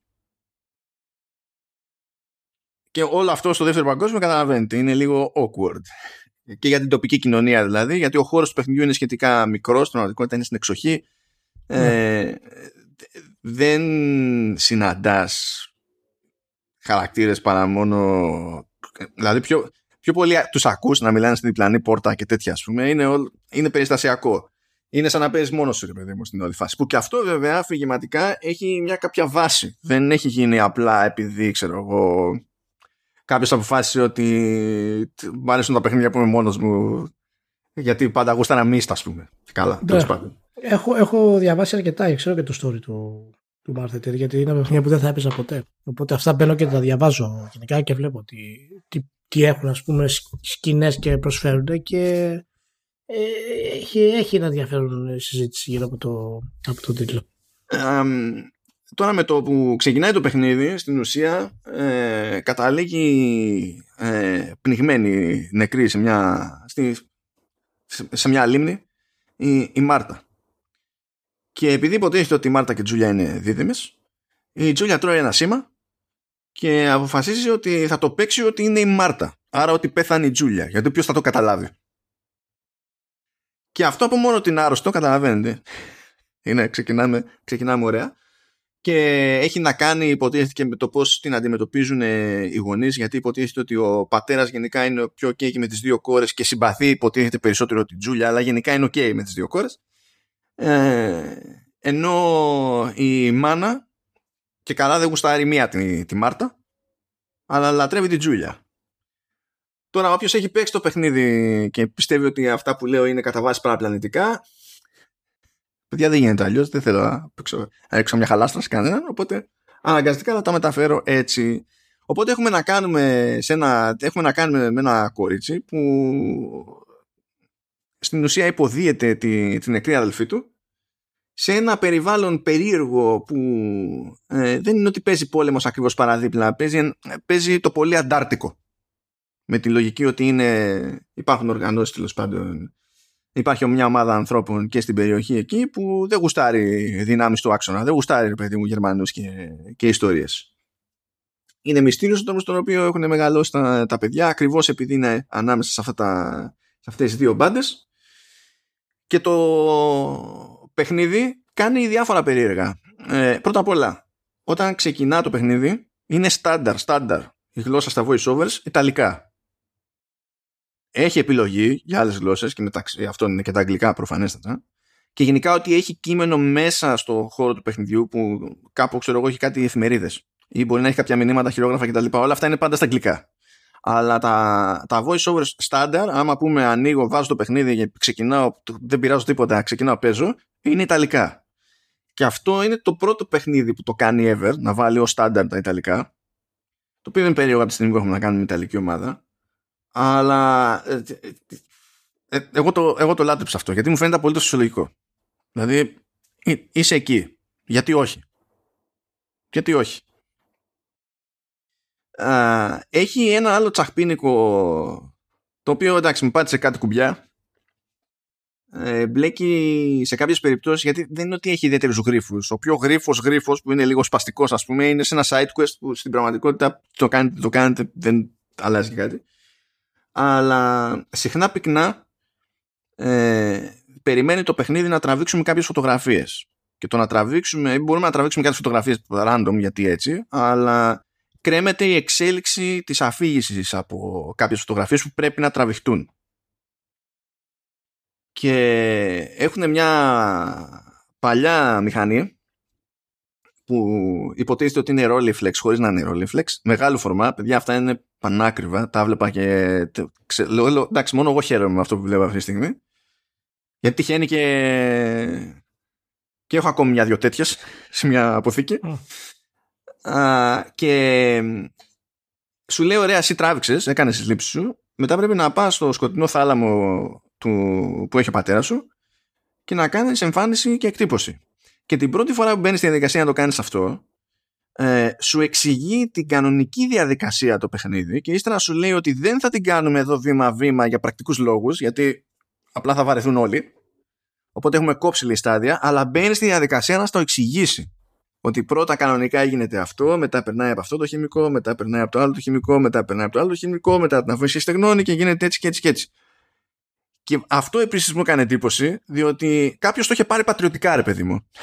και είπε, εγώ θα μπορώ. Και μου θυμίζανε και πράγματα, διότι έχει τύχει να περάσω από σκοτεινό θάλαμο ως πιο παιδί. Πράγμα που σημαίνει ότι ως πιο παιδί είχα κάνει και ζημιά στον πατέρα μου, του είχα κάψει χαρτιά φωτογραφικά και είχα φάει καντήλια.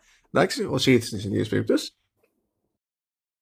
Και φαίνεται, φαίνεται γενικά ότι αυτή η μικρή ομάδα όλο αυτό το πράγμα το έχει πάρει πατριωτικά και δεν δίνει δεκάρα ναι. από ένα σημείο και έπειτα για το τι νομίζει ο καθένας. Για να καταλάβετε πόσο δεν δίνει δεκάρα ε, στο review guide που είναι ένα, στην ουσία ένα PDF που πήγε στους reviewers και τα λοιπά, έχει κάποιες δηλώσεις ε, από τον επικεφαλής της, ομάδα, ε, της ομάδας, τον Λούκα Νταλκό ο οποίος λέει φορά παρτίδα ότι αυτό το παιχνίδι θεωρώ αυτονόητο ότι δεν θα είναι για όλους ε, και δεν πειράζει. δεν το φτιάξαμε για να είναι για όλους. Εμείς θέλαμε να πούμε μία συγκεκριμένη ιστορία ε, και δεν υπήρχε περίπτωση να μην μπούμε την ιστορία που θέλουμε. Αλλά φροντίσαμε αυτό το παιχνίδι με αυτόν τον τρόπο να έχει χαρακτήρα. Και ενώ έχει διάφορα quirks εδώ και εκεί, δηλαδή άμα πας τώρα λίγο περίεργη διαδρομή στο δάσος, μπορεί και να κολλήσεις λίγο στο περιβάλλον. Έχουν ένα κομμάτι που σου λέει: Μπορείς να πάρεις ένα ποδήλατο για να κάνεις κάποιες διαδρομές πιο γρήγορα. Παιδιά, είναι από τις χειρότερες εμπειρίες που είχα ποτέ στη ζωή μου. το συγχειρισμό ποδηλάτου, ξέρω εγώ, σε, σε παιχνίδι. Ο τεχνικός τομέας είναι, είναι λίγο περίεργος. Πρέπει το, σχεδόν όλο το budget τουλάχιστον σε performance capture και τέτοια να πήγε σε ένα cutscene που είναι για το τέλος. είναι. Ε, και μετά δεν είχε άλλο. Ξέρω ήταν, ήταν κάπου. Έχει, φαίνεται ότι είναι παραγωγή με όρια από μια ομάδα με, με όρια. Αλλά ταυτόχρονα είναι και μια τελείως ε, ευρωπαϊκή προσέγγιση και γι' αυτό ε, προκάλεσε πιστεύω και αντιδράσεις. Προκάλεσε αντιδράσεις και από τους κριτικούς οι οποίες αντιδράσεις σε κάποιο επίπεδο ήταν γραφικές του στυλ. Έχει κάποιες σκηνές ας πούμε που είναι βάναυσες, έχουν να κάνουν με βία και έχουν να κάνουν με βία πάνω σε, ε, πάνω σε γυναίκες. Τώρα, όταν το βλέπεις αυτό και σε reviewer, δεν μπορεί το σχόλιο σου να είναι «Α, ε, ε βέβαια, ε, ε ποιος θα ήταν ο αποδέκτης της βίας, οι γυναίκες θα ήταν, ω συνήθως. Δεν μπορεί να είναι αυτό σοβαρός σχόλιος στην κριτική σου. Δηλαδή, και να μην δίνεις κάρα για το τι γίνεται μέσα στο παιχνίδι και για ποιο λόγο γίνεται μέσα στο παιχνίδι. Δηλαδή, και κάνει και προσπάθεια το παιχνίδι να το κάνει και λίγο νιανιά, παρότι προς το τέλος αφήνει πράγματα ανοιχτά να τα ερμηνεύσεις και εσύ ναι. κάπως. Ε, να πω ότι υπήρξε ο, ο, η βασική κουβέντα υπήρξε για το censorship και για τα ορισμένα κομμάτια τα οποία κόπηκαν από τη Sony. Ε, ότι είναι πολύ γραφική η βία. Και η αλήθεια είναι ότι άλλο είναι να τα ζεις και άλλο να τα διαβάζεις. Τα διάβασα όλα και αυτά που κόπηκαν αλλά και σκηνές που, που έχει μέσα. Ε, Παίζοντάς τα, μπορώ να σας πω ότι είναι, είναι, είναι ζόρι. Δηλαδή, κοιτάς την οθόνη και λες, What? δηλαδή. Mm, mm. ναι, διαβάζοντάς τα και μόνο, ας πούμε, δυσκολεύεσαι να τα διαβάσεις. Αναφέρω ένα χαρακτηριστικό το οποίο, ας πούμε, ε, κόβεις το πρόσωπο κάποιου και το φοράς. Καταλαβαίνετε τι κάνει μια, μια στα κεραμίδια τώρα αυτός ω αλληγορία, έτσι ναι. το Ε, υπάρχει μια συζήτηση γύρω από το εάν ε, ξέρεις όλο αυτό είναι pretentious γενικά. Εάν όλο αυτό το η βία ας πούμε ε, και όλα αυτά που βλέπεις γιατί είναι διαβάζοντας γενικά αυτά που περιλαμβάνει μέσα είναι σαν να πήραν τα πάντα και να τα ρίξανε μέσα στο παιχνίδι.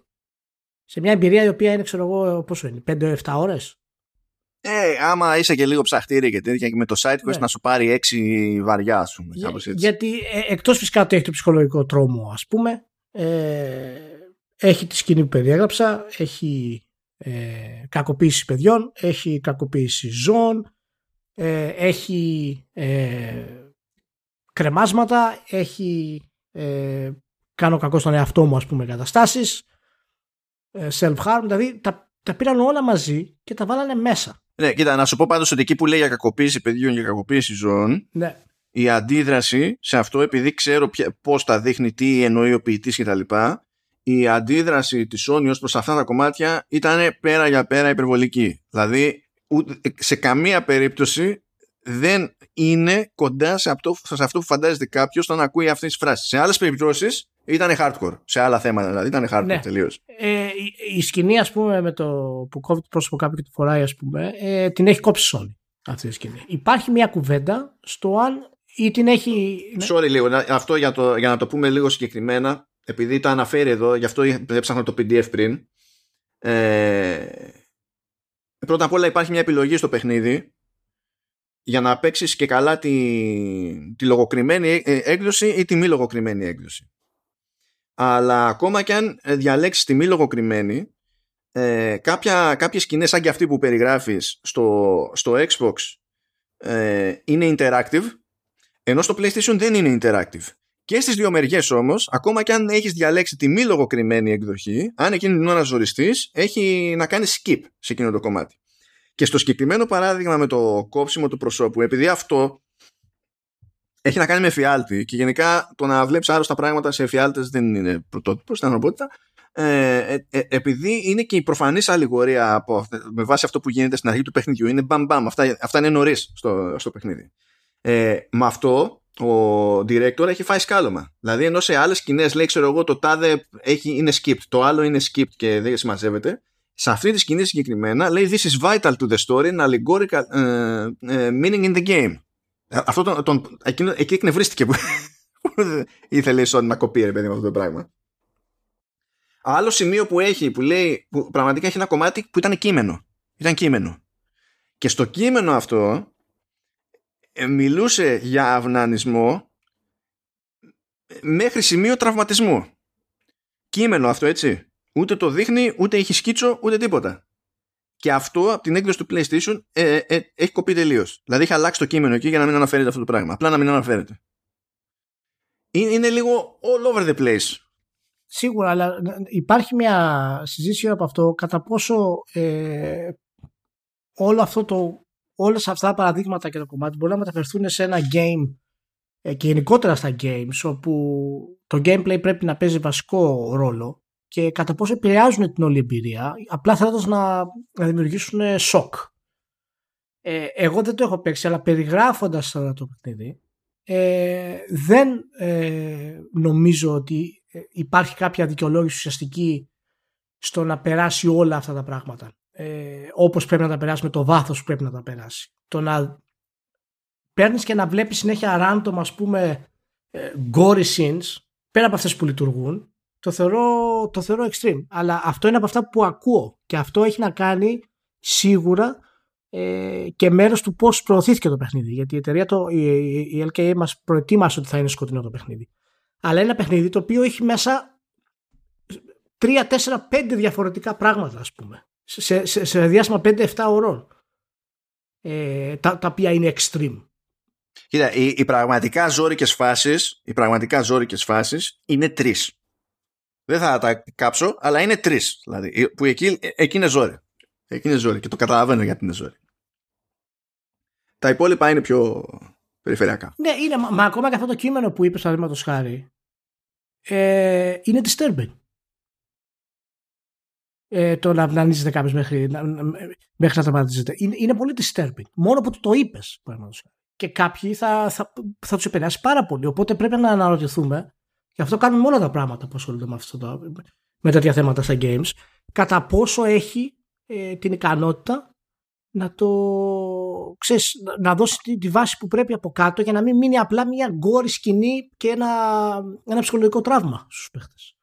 Ε, προφανώς δεν μας αρέσει το censorship αλλά τέτοιου επίπεδου ε, παιχνίδια τα οποία μπορεί κάποιος να τα πει ίσως art house cinema ας πούμε, σε κάποιο επίπεδο που θέλουν να κάνουν ε, θέτουν τέτοια ερωτήματα στα games. Ε, κάνουν ενδιαφέρουσα τη συζήτηση για κάτι την άποψή μου για το αν όντως υπάρχουν όρια στα games και, αν, ε, και πώς μπορούμε να χειριστούμε τέτοια θέματα στα games. Θυμάσαι παραδείγματος χάρη το χαμό που είχε γίνει ακόμα και με το, και με το Heavy Rain και με τη σκηνή που ήταν να κόψει, που ήταν να κόψει το δάχτυλο ο χαρακτήρας. Ε, τότε ήταν σοκαριστική σκηνή γιατί το αντίστοιχο, το, η αποτυχία να κάνεις αυτό σημαίνει ότι θα πεθάνει το παιδί σου. Δηλαδή το παιχνίδι σου έδινε την εναλλακτική. Οπότε ως γονιός, ως πατέρας ή ως κάποιος που μπορεί στο μέλλον να είχε παιδιά και σε επηρέαζε, αυτό ήταν, ήταν κάτι το οποίο το άντεχες να το ζήσεις εκείνη την ώρα. Οπότε δεν ξέρω αν υπάρχει αυτό το release στο παιχνίδι το οποίο θα σε ικανοποιήσει στο τέλος για όλα αυτά που έχει περάσει ο παίχτης. Δεν το ξέρω δηλαδή αυτό. να, να σου πω με ένα πολύ περίεργο τρόπο, επίσης καθόλου ευρωπαϊκό, επιχειρεί το παιχνίδι ε, να... Πρώτα απ' όλα, ότι τα δένει όλα, τα δένει. Δηλαδή βγάζει νόημα ε, και σημαίνουν πράγματα αυτά, μου, έτσι, έτσι όπως τα ζεις. Ε, Εκεί που έχει ένα θέμα με το landing είναι ότι κάνει μια πολύ περίεργη προσπάθεια στο τέλος να πετάξει μια νότα αισιοδοξίας. Από, από ποια άποψη, επειδή μπλέκει με τα θέματα που μπλέκει, θέλει να αφήσει μετά στον παίκτη τη, ε, τη σκέψη ότι ε, στον κόσμο που είμαστε εμείς τώρα και, και ζούμε, όχι στον κόσμο του παιχνιδιού ή στον κόσμο στον οποίο αναφέρεται το παιχνίδι από άψη χρονικής περίοδου κτλ. Εμείς τώρα έχουμε άλλες βοήθειες, άλλα στηρίγματα και άλλες επιλογές που η Μάρτα και η Τζούλια δεν είχαν ή δεν θα είχαν ποτέ. Αλλά αυτό το, το κάνει λίγο περίεργα. Δεν, δηλαδή δεν νομίζω ότι καταφέρνει όπως φαντάζεται η ομάδα να, να περάσει επαρκώς αυτό το τελικό νόημα. Παρότι τα building blocks, ας πούμε, για να δημιουργήσει αυτό το άνοιγμα υπάρχουν και κατά βάση λειτουργούν. Αλλά θέλει και κόπο και από την πλευρά του, του παίκτη διότι το παιχνίδι κάνει πολύ συστηματική και συγκεκριμένη ε, η θελημένη προσπάθεια να σε μπερδέψει γιατί και αυτό είναι μέρος του, του story δεν το κάνει για το εφέ δεν το κάνει ε, για να σου πετάξει μετά μια ανατροπή. Ε, το κάνει επειδή έτσι βγάζει μόνο νόημα αυτό που θέλει να πετύχει στο τέλος. Ε, τώρα νομίζω το debate για τις σκηνές αυτές είναι περισσότερο ε, αν είναι δηλαδή να πεις ότι ξεκινάμε ένα τέτοιο debate γενικά ε, είναι περισσότερο για, τη, για το interactivity παρά για κάτι άλλο. Από ποια άποψη; Κοίτα, ναι, ε, πάντως σε αυτό που λες είναι και, είναι και γενική αίσθηση του παιχνιδιού. Έτσι. Δεν είναι μόνο οι σκηνές. Είναι και το πόσο επιθετικό είναι η ατμόσφαιρα, ε, επιθετική είναι η ατμόσφαιρα του παιχνιδιού. Και αυτό παίζει σημαντικό ρόλο στο να δίνει release στον παίκτη. Έτσι όπως το περιγράφεις ακούγεται ότι στην ουσία ε, είναι μια συνεχής επίθεση. Ε, στο... Βασικά προσπαθεί το παιχνίδι να, να κάνει τον παίκτη όπως και ο χαρακτήρας που χειρίζεται το παίχτης, να αισθάνεται κάθε τόσο ότι δεν μπορεί τα έχει χαμένα. Και αυτό το κάνει. Και το, ε, το κάνει και ε, εντάξει τώρα βολεύει ή δεν βολεύει. ε, δεν κάνουν πλάκα ότι αυτό ήθελαν να πετύχουν και τουλάχιστον αυτό το πέτυχαν. Δηλαδή το, το εννοούν, ρε παιδί μου. το ήταν βάση σχεδίου αυτό το, το πράγμα. Και γι' αυτό είναι που τσιτώνεσαι τις περισσότερες φορές. Τσιτώνεσαι. Γιατί ακόμη και όταν υποψιαστεί σε κάποια σημεία τι θα γίνει παρακάτω, εξακολουθείς να τα έχεις χαμένα ως στο πώς είναι δυνατόν αυτό που υποψιάστηκες και μετά μπορεί να βγει να, να συμβαίνει. Και όλο αυτό ξεκινάει και τελειώνει πάντα από το, στο, στο χαρακτήρα που ελέγχεις. Σε αυτή την περίπτωση. Είναι πολύ, πολύ ύποπτο παιχνίδι. Ε, εγώ να σου πω, σκηνές δεν θα έκοβα. Με την ίδια λογική που, πώς να σου πω, άμα έκοβα από αυτούς, άσχετα τώρα με το, ξέρεις, με, το, με την ποιότητα της εκτέλεσης. Αν το πηγαίναμε μόνο βάση θεματικής των σκηνών. Ε, αν έκοβα από αυτούς αυτά, θα είχε ξεμείνει από δουλειά ο Τρίερ. Και δεν μπορώ να, δεν μπορώ να δικαιολογήσω ξέρεις, το, το ένα κόψιμο και να ε, προστατεύσω το, και να αποτρέψω το άλλο κόψιμο χωρίς να αισθανθώ ότι δεν ξέρω εγώ τι μου γίνεται. Είναι έτσι. Το interactivity υπάρχει ένα debate ότι είναι άλλο να το βλέπεις, άλλο να σου το δείχνουν, ξέρω εγώ, να είναι κάτι που υποτίθεται ότι είναι πιο μακριά από σένα. Και άλλο να είναι μια ε, κίνηση, μια διαδικασία που κάνεις ο ίδιος. Εκεί μπορεί να υπάρχει ένα debate. Αλλά συνήθως ναι. πηγαίνει και κολλάει φυσικά στη δυνατότητα του ατόμου να διαχωρίζει το φανταστικό από το πραγματικό που για να είναι αυτά έτσι θολά μεταξύ τους συνήθως πρέπει να υπάρχει κάποιο πιο συγκεκριμένο ζήτημα. Δηλαδή το default για τον άνθρωπο δεν είναι να τα μπερδεύει έτσι χαλαρά αυτά τα δύο. Είναι το δύσκολο να τα μπερδεύει χαλαρά αυτά τα δύο. Ναι, ναι, αλλά δεν, δεν μπορείς να ξέρεις κιόλας πώς θα επηρεαστεί όλη η κατάσταση. Γι' αυτό πρέπει να. Εν, ενώ γι' αυτό ζητάμε πάντα ε, κάποιο context, κάποια, κάποιο release ε, σε αυτό το στυλ τα παιχνίδια και τις ταινίες. Φυσικά υπάρχουν άνθρωποι που δεν τους επηρεάζει αυτό το πράγμα και θέλουν το απόλυτο ξέρεις, σκοτάδι κτλ. Αλλά γενικά πρέπει να δίνεται μια, μια βάση σε αυτό το πράγμα. Αλλά και τουλάχιστον εντάξει, θα μου πεις κάθε παίκτης πρέπει να το παίξει και να, να δει από μόνος του, ας πούμε. Απλά κάνω αυτή τη συζήτηση από την άποψη ότι δεν. Διαβάζοντας αυτά που λένε, δεν μου κάνει εντύπωση που η Sony μπορεί να φοβήθηκε να το, και να το έκοψε. Μπορεί να είναι λάθος επιλογής της σε κάποιες στιγμές, σε κάποια πράγματα που μπορεί να κόπηκαν, αλλά δεν μου φαίνεται, ξέρεις, παράλογη η κουβέντα γύρω από το τραπέζι, ας πούμε, ε, του publisher και να πούνε, παιδιά, ότι αυτά θα τα κόψουμε, ας πούμε έτσι όπως, έτσι όπως είναι. Δεν μου φαίνεται παράλογο. Δηλαδή δεν, δεν θα το κατατάξω στο censorship με την έννοια που το συζητάμε συνήθως αυτή τη στιγμή. Αλλά και πάλι η γνώμη μου είναι από αυτά που έχω διαβάσει. Δεν το έχω παίξει. Εσύ το, το ξέρεις καλύτερα κατά πόσο μπορεί να ισχύει. Ναι, ε, είναι, είναι, πολύ ειδική περίπτωση. Δηλαδή, αν κάποιος πιστεύει ότι το έχει με μαυρίλα, χωρίς αυτό να σημαίνει ότι παίζει δεξιά και αριστερά γκορ, έχει γκορ σε δύο-τρία σημεία, έχει γκορ, αλλά δεν βασίζεται σε αυτό για να σε κάνει να αισθανθείς απέσια.